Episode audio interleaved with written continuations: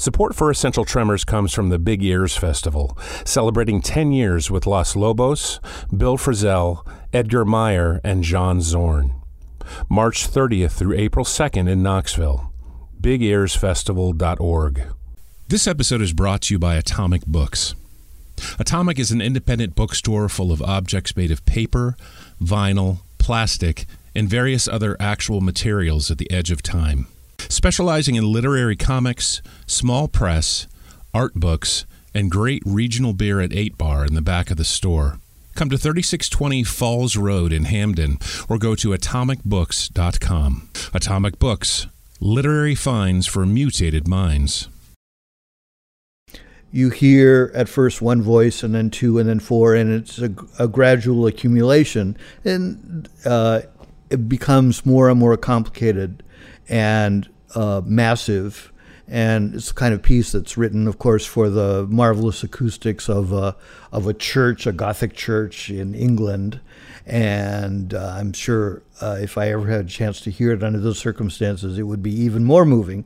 But even listening to it, uh, you know, in the in the master control studio of uh, a radio station was uh, moving enough. And I think it's the kind of piece that you could even listen to in a car stereo or on your AM radio as you're preparing breakfast. Um, uh, you you could find a lot of beauty there.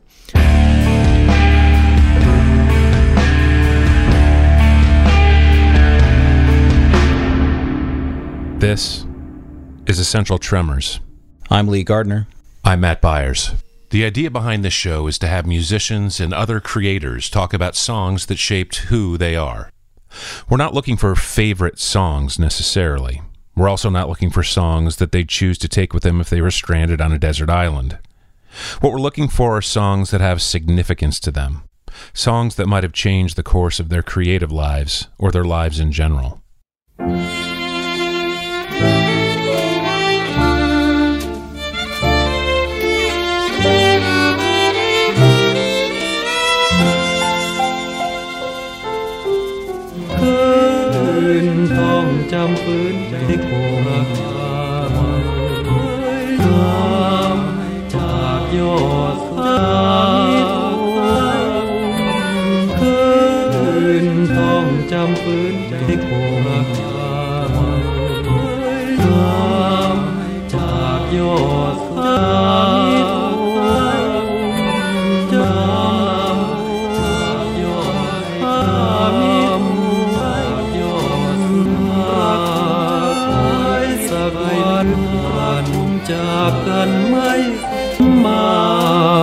American born, Japan based composer and sound artist Carl Stone has been influencing and subverting both underground and popular music since the early 1970s, creating wholly new sounds out of old, as well as materializing them out of nothing. Programming his own software tools through visual audio editing tool Max to manipulate sound, we spoke to Stone before a performance at Murmur in New York City in 2019.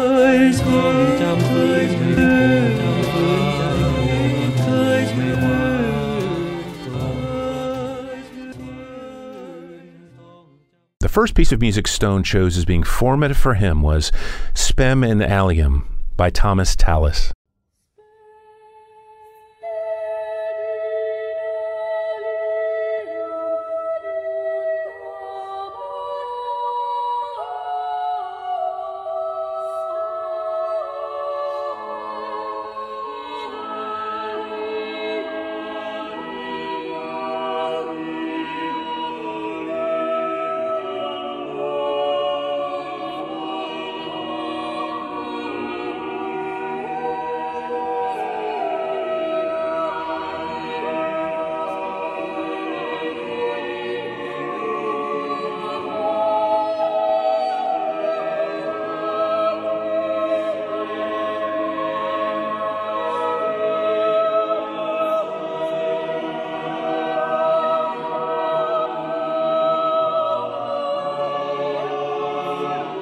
Spem is a piece that I first discovered back when I did a, a morning program five days a week, uh, you know, Monday through Friday from 6 a.m. to 9 a.m.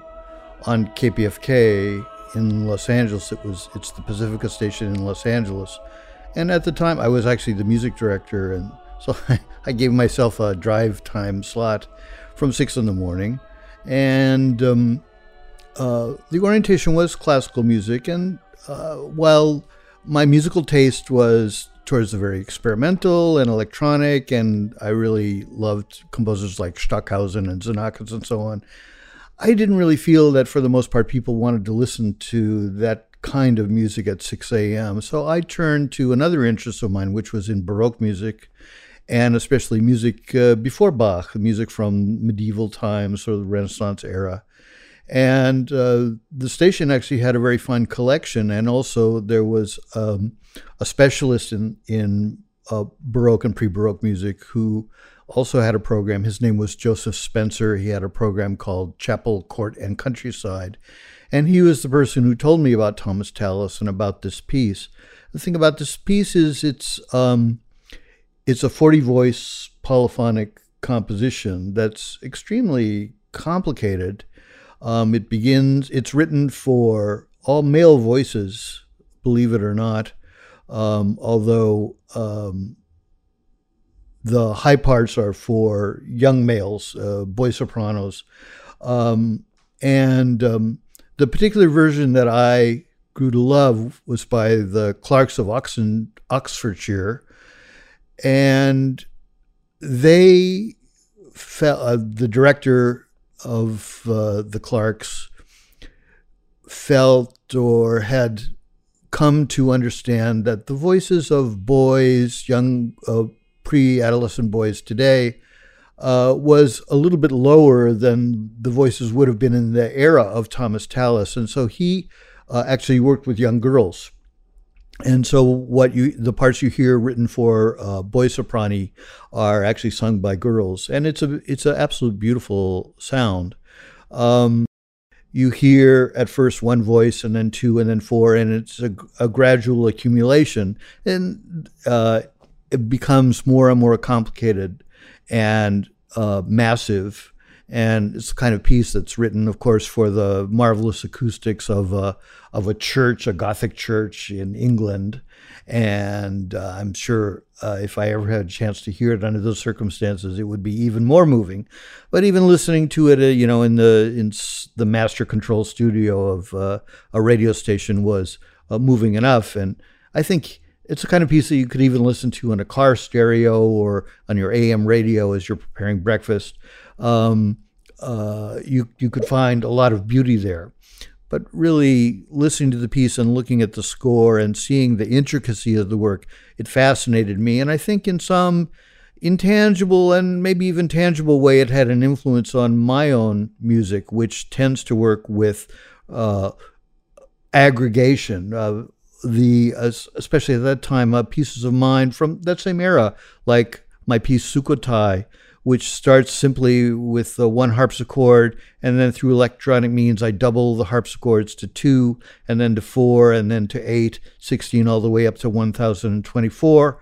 And um, that mass of sound, that uh, aggregation of sound, you still have uh, vocal characterization in Spem in Alium or the overall harmonic uh, progression of the original harpsichord piece but the smaller details tend to fuse together. And that phenomenon itself is very interesting.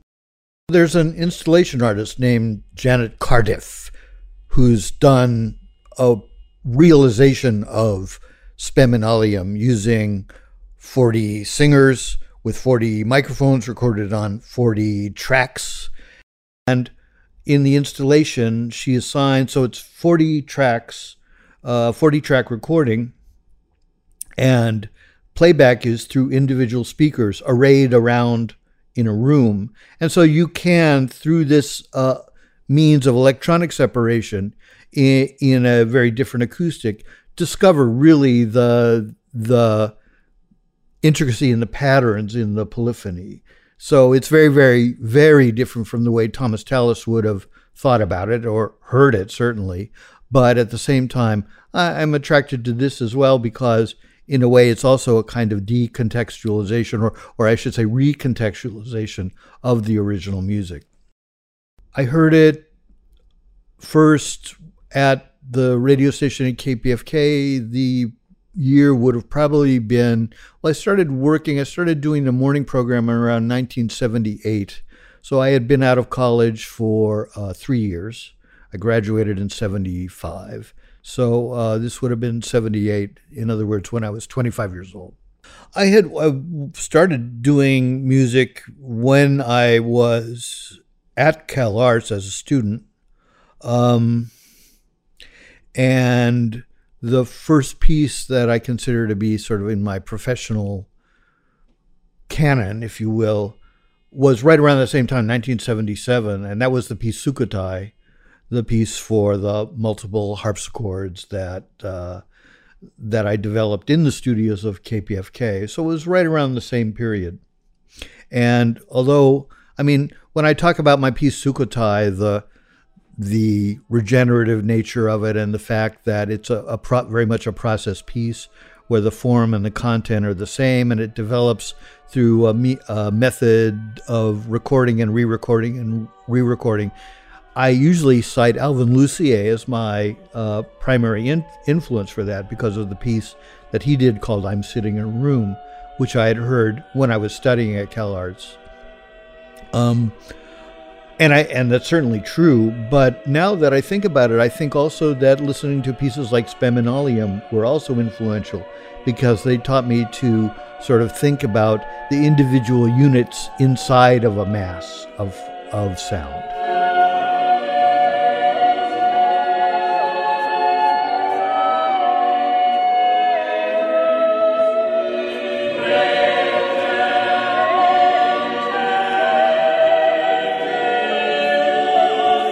Right. Well, something you said struck me this this idea of sort of building up and um, um, you know the the totality of uh, the sound of a piece of music versus the individual parts. I'm curious about you know in terms of your own music. A lot of times you are you're iterating and you're changing and you're looping. Um, and it occurred to me it's like you don't really need to know or identify the the source material to get something out of listening to the music, mm-hmm. but it does sort of um, add a certain level of interest, you know, especially if like uh, you know all of a sudden you realize you've been listening to "Oops, I Did It Again" or something like that. Um, how how did you think about that early on in terms of uh, the the the the mass uh, effect that you end up with versus those little individual pieces? Um, I especially when I was starting out in uh, using appropriated musical material uh, as the basis for my own composition, I basically had two ways that I did it. One would be where you start with a completely recognizable source and then kind of obliterate it over time, and uh, hopefully people would find something interesting in that obliteration or the reverse, which would be start with something that is uh, essentially unrecognizable and then peel away the layers or somehow over the course of the piece do what what is what we call today a reveal, uh, where at some point you say, "Aha! Oh, so that's what that is." Um, so I, I tended to fall into you know one or the other of these patterns when I was composing. Now I I I don't follow those uh, so strictly. Um, and I'm not necessarily trying. I mean, people like to. I get messages all the time asking me, you know, is that what you know? Did you use such and such a, you know, doo wop piece from the '50s to make that composition, or is this based on, you know, something by Cher or or something like that? And uh, sometimes they got it, sometimes they don't. And I actually think it's it to the extent that uh, people are interested in that kind of thing. It's more fun to um, find out for yourself rather than have me sort of lay it out in, uh, in text somewhere. It also occurs to me, you know, I know I've read about you uh, getting the assignment to um, to maybe you weren't digitizing, but you were re-recording uh, like an LP archive, and then um, you know a job at a radio station. I know from my own past, you end up listening to a ton of music it seems like that had to have fed directly into the kind of uh, music you end up making. That sort of wide exposure, you know, wider even probably than a lot of people who do try to pay a lot of attention to music. Yeah, I, I, I've talked a lot about the fact that um, my experiences as a work study student at CalArts um, really they not only broadened my horizons in terms of the kind of music that I was exposed to, because I grew up, you know, in the San Fernando Valley, which is a suburb of Los Angeles, and while I was uh, interested in a lot of different musics, I, I, listened to folk music, and then that became an interest in um, operetta when I was, you know, six or seven, and that became an interest in opera Italian opera, and then eventually Wagner, and then. Uh, but then the Beatles came along, and I sort of was secretly interested in them. And then I listened to you know top forty radio, and then after that, uh, what came to be called uh, well college radio. But, but even before college radio, there was FM radio, which was just starting out and was uh, sort of the the opposite of AM radio. AM radio was oriented towards singles, which, you know, a three and a half minute single would be considered very long. Good Vibrations, when it came out, was considered sort of uh, almost operatic uh, in in its length. Uh, everything was two two minutes, three minutes. Then FM radio came along, and you would play album tracks that could be seven minutes, eight minutes, or even the whole side of an album. So I listened to that.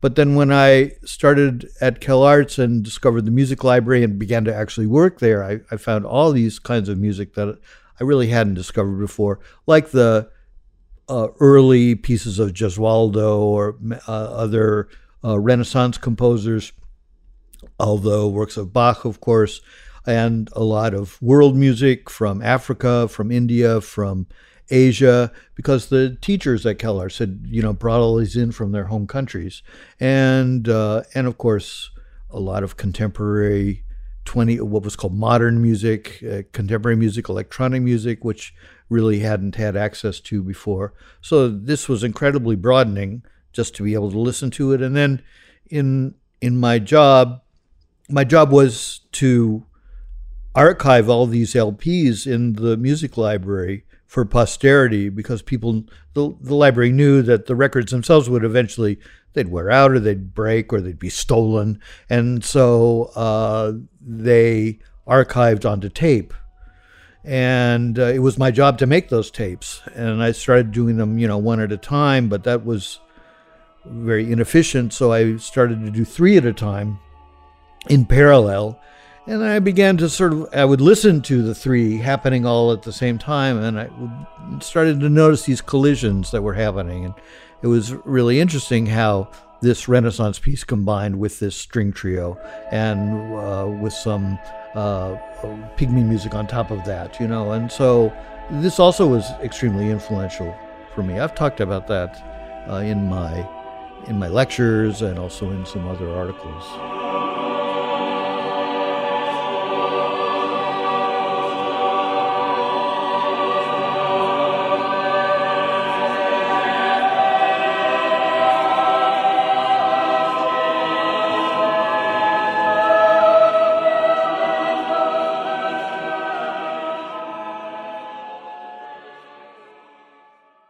You're listening to Essential Tremors. After the break, we'll hear more about our guest's essential songs. The second song Stone chose as essential to his formation as an artist was Pachuco Cadaver by Captain Beefheart. A squid eating dough in a polyethylene bag is fast and bulbous. Got me?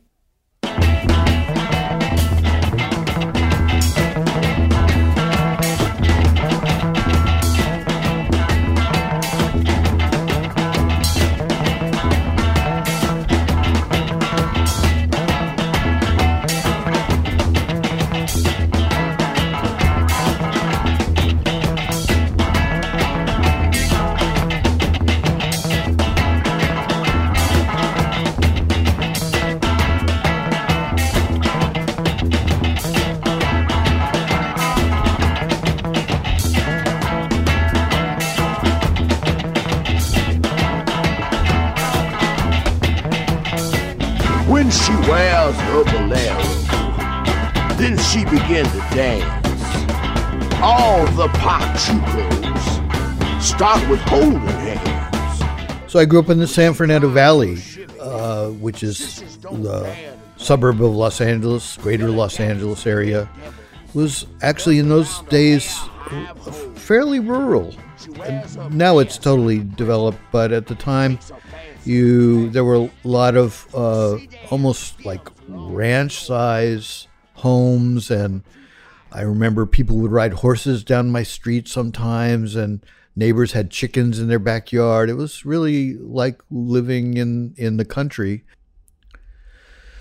So, uh, Don Van Vliet, otherwise known as Captain Beefheart, although he started living uh, much farther outside of Los Angeles in the in the desert area, eventually brought his band, the Magic Band, to the valley I guess they lived on a sort of uh, estate, and he uh, rehearsed the Magic Band there. So I've always felt a bit of camaraderie with uh, Don Van Vliet, and at the same time also tremendously interested in the music he was making in that era. The pieces that came out, uh, his first album, second album, and what I think is his masterpiece, Trout Mask Replica, which was a two LP set brought out uh, at the behest of Frank Zappa, who um, basically gave him the keys to the studio and said, "Do it." And I remember reading one story in um, Rolling Stone at the time, I believe, where he asked for a set of 10, sl- 10 sleigh bells to use on a track and Herb Cohen, who was kind of the money guy uh, behind uh, the record label, said, "Don, there's you only have five people in the band. How, what are you going to do with ten sleigh bells?" And Don said, "Oh, we'll overdub," which I thought was pretty funny. Uh, anyway, um, Mask Replica is a masterpiece.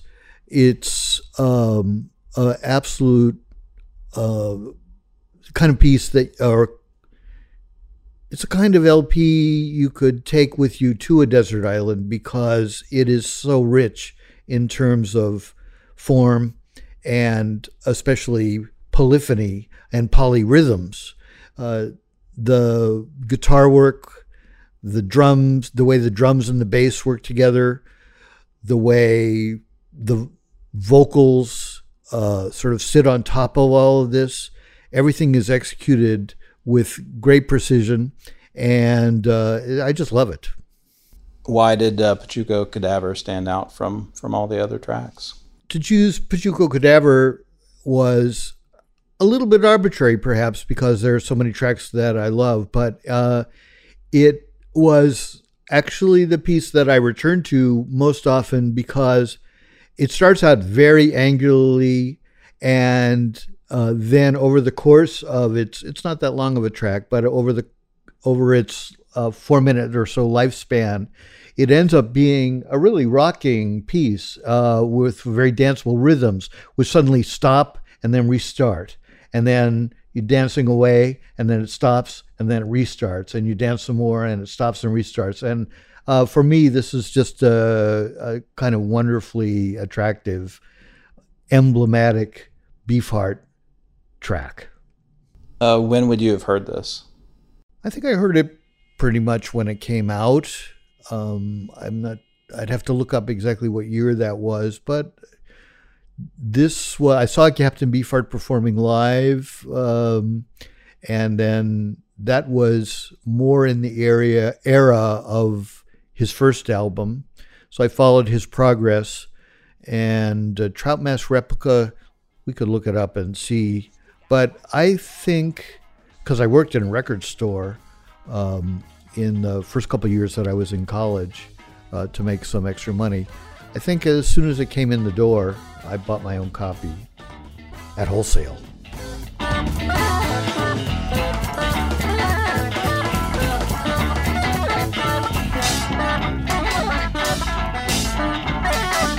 But it sounds like your ears were pretty wide open already at this point. This wasn't a huge yeah, even I even though I was listening to as top 40 radio and then eventually college radio, I was uh, through friends of mine.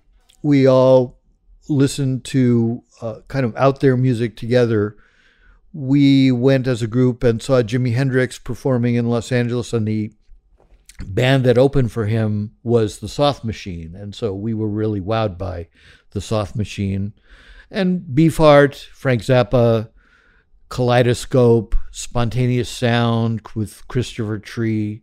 Uh, we we liked stuff that was really kind of on the outer edges of uh, popular rock and roll, as well as more. We liked uh, Jefferson Airplane and then Janis Joplin and stuff like that too.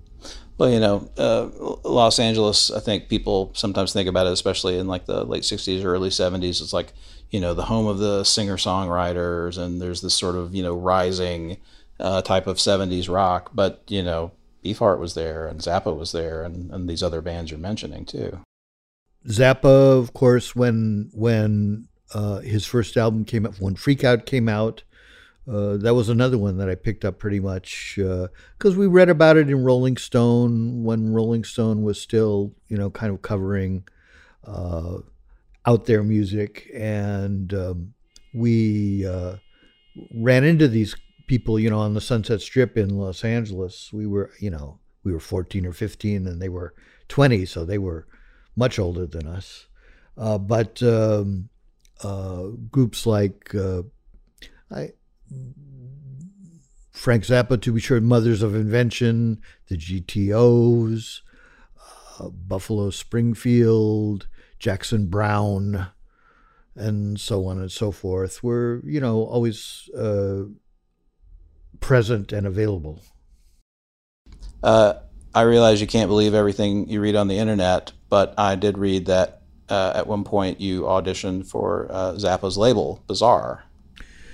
I don't know if it was for Straight or for Bizarre Records, but we did do an audition for Frank Zappa's label.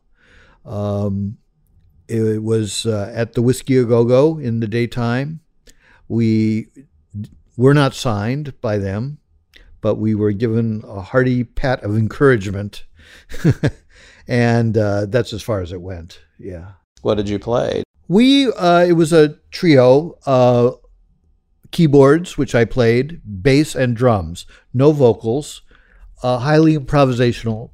Where we'd usually start out with a pre-composed. It was kind of like jazz. We'd start out with a pre-composed head and then just sort of take it out and then bring it back. Um, but the harmonic language was more, and the instrumentation was more like rock. We were influenced by the Soft Machine and also the Grateful Dead, kind of these long improvisation that meandered, and we were pretty high. And uh, the other members, uh, James Stewart was the bass player, and the drummer was known then by his uh, birth name, Stefan Weisser, who later abandoned that name to become Zev. That's part of the reason I wanted to ask about it because it sounds like something someone would make up. That you and Zev auditioned for Frank Zappa's label. We knew each other from I was uh, 15 and he was 16 or 17 when we first met. We worked together for a number of years uh, in that band and other sort of configurations, different configurations of that band. Uh, at one point, it became a blues band. We called ourselves the Hog Fat Blues Band. And the singer of the Hog Fat Blues Band was Wendy Steiner, who later became Wendy Waldman who has a uh, considerable reputation as a singer songwriter.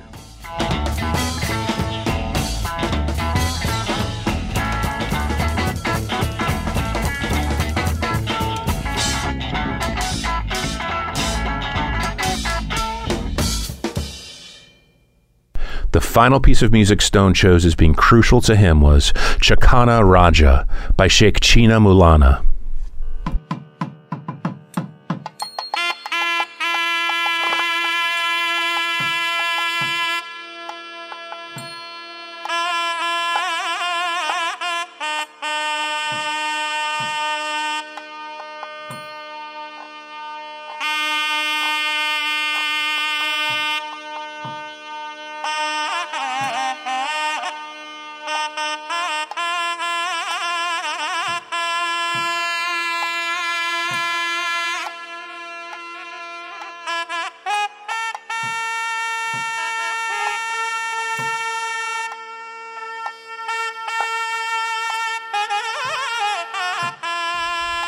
Ram Narayan, a great artist that I discovered along the way uh, from North India. Um, his instrument, the sarangi, is this incredibly vocal instrument played. Um, it's a string instrument in the manner of a violin, but it's played upright like a cello, but it's uh, more the size, closer to a violin or viola than it is to a cello, and with uh, main strings as well as sympathetic strings. And as I mentioned, uh, just his approach using microtonal nuance and expression, starting with one note, gradually adding more, and building and building and building in a way uh, over the course of 45 minutes. He does, in a certain sense, although it's not the mass accumulation of voices like you have in Thomas Tallis and Spem in Alium. in the same way, though, over a longer time scale, he has brought you in to his world in the same way that Thomas Tallis does, and sort of brought you out at the other end into a kind of heaven that uh, both he and Thomas Tallis, who of course never met, they're from centuries apart and uh, geographically far apart, even though Britain was uh, a, the colonial master of India. Uh, perhaps at the early part of Ram Narayan's time. Uh, still, in all, both of these musics, as different as they are, coexist kind of in the same uh, world of wonder for me musically. Um, what in particular made this um, piece stand out among all the rest? I mean, and, and is there a way that you have seen it um, show up in your own work? Like with Pachuco Cadaver, which I chose in a semi arbitrary way from a whole collection of beefheart material. This particular raga, although I, I, I mean, I certainly love it very much, I cannot say that it's the, the only piece of his. I mean, it's really one of many uh, wonderful performances and realizations that Ram Narayan has done. This one I particularly like uh, because of the expanded time scale and the the micro the the slow way that he builds over the course of time.